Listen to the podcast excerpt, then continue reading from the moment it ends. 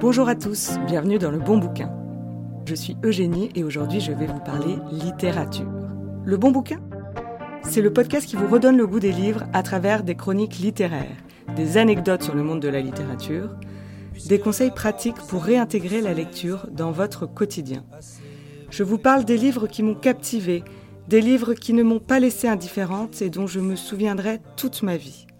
Je vous pousse les portes de ma bibliothèque peuplé de classiques et de romans contemporains, de gros pavés ou de petits livres de rien du tout. Dans cet épisode, je vais vous montrer en quoi abandonner un livre qu'on a du mal à lire est souvent une sage décision. Et dans un second temps, je vais vous présenter deux livres qui ont pour thème la douce folie féminine et que j'affectionne beaucoup. Vous êtes prêts? C'est parti. Je vous parlais dans l'épisode précédent de la jouissance que l'on pouvait ressentir en terminant un livre, de la satisfaction que l'on pouvait retirer de ce sentiment de travail bien fait. Vous savez, c'est le même sentiment que quand on boucle un dossier ou bien qu'on grimpe une montagne, qu'on termine une course ou qu'on finit un tricot. S'il est agréable de terminer un livre, que ça produit des endorphines dans notre petit corps, il faut aussi apprendre, quand cela est nécessaire, voire vital, à l'abandonner. Quand la course est laborieuse et qu'on va faire un arrêt cardiaque au beau milieu d'un marathon, il faut savoir s'arrêter. C'est pareil pour une lecture, au risque de nous dégoûter des livres. C'est un coup à laisser traîner des mois sur votre table de chevet ce livre qui vous ennuie, à l'oublier totalement et à oser en rouvrir un autre en 2050. Vous n'êtes pas seul dans ce cas et je vais vous expliquer en quoi il est dommage de ne pas s'adonner au concept de l'abandon fertile. En réalité, c'est un peu comme l'amour. On quitte un livre pour mieux en retrouver d'autres. Il y a tellement de livres géniaux qui pourraient nous faire rêver et voyager, et qui ne demandent qu'à être ouverts, qu'il ne faut pas s'obstiner à lire des bouquins qui ne nous plaisent pas. Lâchez-leur la grappe, osez les laisser tomber comme de vieilles chaussettes. Ne vous inquiétez pas, ils trouveront forcément un autre lecteur, plus sensible à leur ton, plus amoureux de leur prose.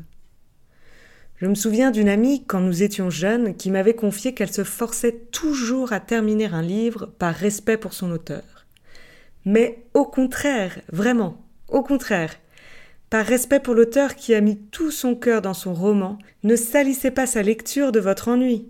Si vous vous sentez coupable, vous pouvez très bien piocher dans les autres livres écrits par l'auteur qui pourront vous réconcilier avec celui-ci.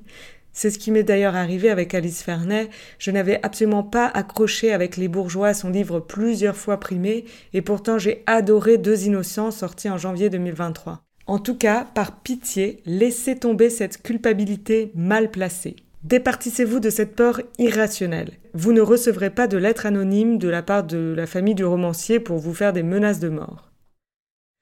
Le plus difficile, c'est de ne pas réussir à terminer un livre qui est censé être un monument de la littérature. Cela m'est arrivé plusieurs fois avec La condition humaine de Malraux, par exemple, ou Belle du Seigneur d'Albert Cohen. Je ne suis jamais arrivé à bout de ces deux livres. Peut-être que ce n'était pas le moment. Comme pour les rencontres, il faut aussi un timing pour connecter avec un livre. Donc rien ne m'empêche d'essayer de les rouvrir un jour. Ou simplement peut-être que ces livres ne sont pas faits pour moi et ce n'est pas grave. Ce n'est pas grave du tout tant pis. Vous ne pourrez jamais non plus aimer tous les parfums de glace, pistache, passion, barbe à papa. Il y a des parfums de glace pour tous les goûts, et vous ne pouvez pas tous les aimer. C'est pareil pour les livres. Tant pis. Il faut l'accepter.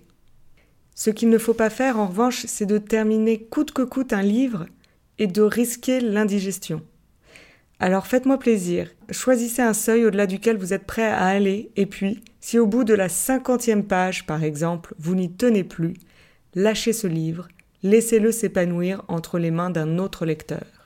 Aujourd'hui, je vais vous parler de deux livres qui ont peu de chances de vous tomber des mains car ils sont, je trouve, courts et faciles à lire. Ce sont deux portraits de femmes délicieusement follettes, chacune extravagante à sa façon. La première, c'est Viviane Elisabeth Fauville. Le roman éponyme est de Julia Deck et a été publié aux éditions de Minuit en 2014. C'est un premier roman. Madame Fauville a 42 ans, elle est divorcée, cadre sub dans une entreprise de BTP, mère d'une enfant de 12 semaines. Elle vient de tuer son psychanalyste à l'aide d'un couteau de cuisine. Dans ce livre, l'héroïne se prend au jeu du gendarme et du voleur et tente d'échapper aux mains des enquêteurs. Espionnage et mise en œuvre de plans machiavéliques, rien n'est laissé au hasard. L'intrigue se déroule dans un Paris inhospitalier, recouvert d'une épaisse couverture neigeuse. Viviane Elisabeth parcourt la capitale à pied, prend le métro, change de station, saute d'arrondissement en arrondissement pour parvenir à ses fins. À mesure que l'histoire avance, que l'enquête s'affine, on voit la santé mentale de Viviane Elisabeth Fauville s'étioler, se désagréger. Laissez-vous emporter dans le tourbillon de ce petit livre aux allures de polar et où la langue, fine et poétique, est reine. La deuxième femme que je voulais vous présenter aujourd'hui, c'est l'héroïne du roman Mon mari de Maude Ventura, publié en août 2021 aux éditions de l'Iconoclaste et dont le poche est sorti en mai 2023. C'est là aussi un premier roman. C'est l'histoire d'une femme d'une quarantaine d'années qui, après 15 ans de mariage et deux enfants, est encore éperdument, aveuglément, passionnément amoureuse de son mari. Comme au premier jour. Pour continuer à entretenir la flamme, elle met en place des stratagèmes plus rocambolesques les uns que les autres. On la suit pendant une semaine dans son quotidien et surtout dans sa tête. Chaque action de la part de son mari, chaque remarque, chaque rictus est décryptée à la loupe, puis analysée longuement et retranscrit dans ses petits carnets. L'héroïne n'accepte pas que la flamme de la passion finisse un jour par se changer en un bon petit feu chaleureux et rassurant. Ce qu'elle veut, elle, c'est un feu d'artifice tous les matins, un feu de joie qui consume tout sur son passage. Cet amour la dévore et lui fait mettre de côté les autres pans de sa vie, ses enfants ou ses amis par exemple. Sous ces airs de légèreté, mon mari aborde des questions sérieuses comme la passion qui est en réalité un sentiment parfaitement égocentrique, uniquement axé sur soi-même. J'ai aussi adoré la réflexion sur la maternité, sur cette femme qui ne fait des enfants que pour faire plaisir à son mari, sur la jalousie qu'elle ressent envers les fruits de ses entrailles, qui l'ennuient au plus haut point et dont elle jalouse la relation avec leur père. L'originalité du roman réside aussi dans le traitement du thème de la dépendance affective de l'héroïne, qui vient totalement à contre-courant de celui de l'émancipation des femmes au cœur des discussions d'aujourd'hui.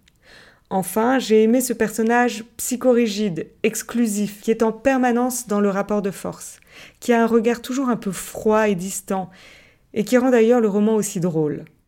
Au fur et à mesure que les jours passent, la machine s'emballe et notre héroïne finit par maîtriser de moins en moins la situation. Cet amour folie pour son mari lui fait faire n'importe quoi, jusqu'à sérieusement mettre en danger son couple et changer la fin de ce livre en un thriller haletant. J'ai toujours eu une attirance pour la petite folie, les héros un brin loufoque, tous ceux qui ont un grain. Marcel Proust dit lui-même que cultiver la folie est une nécessité. Je cite Nous sommes tous obligés, pour rendre la réalité supportable, d'entretenir en nous quelques petites folies.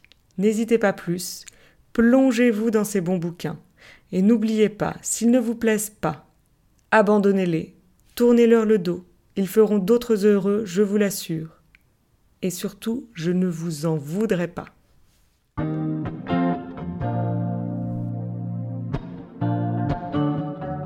Ça y est, c'est la fin de ce quatrième épisode. Merci infiniment de l'avoir écouté jusqu'au bout. N'hésitez pas à aller mettre 5 étoiles sur Apple Podcast ou Spotify, cela m'aide beaucoup, vous n'imaginez pas à quel point. Je vous retrouve dans deux semaines. D'ici là, bonne lecture. du sud au nord. Et pour qu'il soit heureux, j'étais d'accord.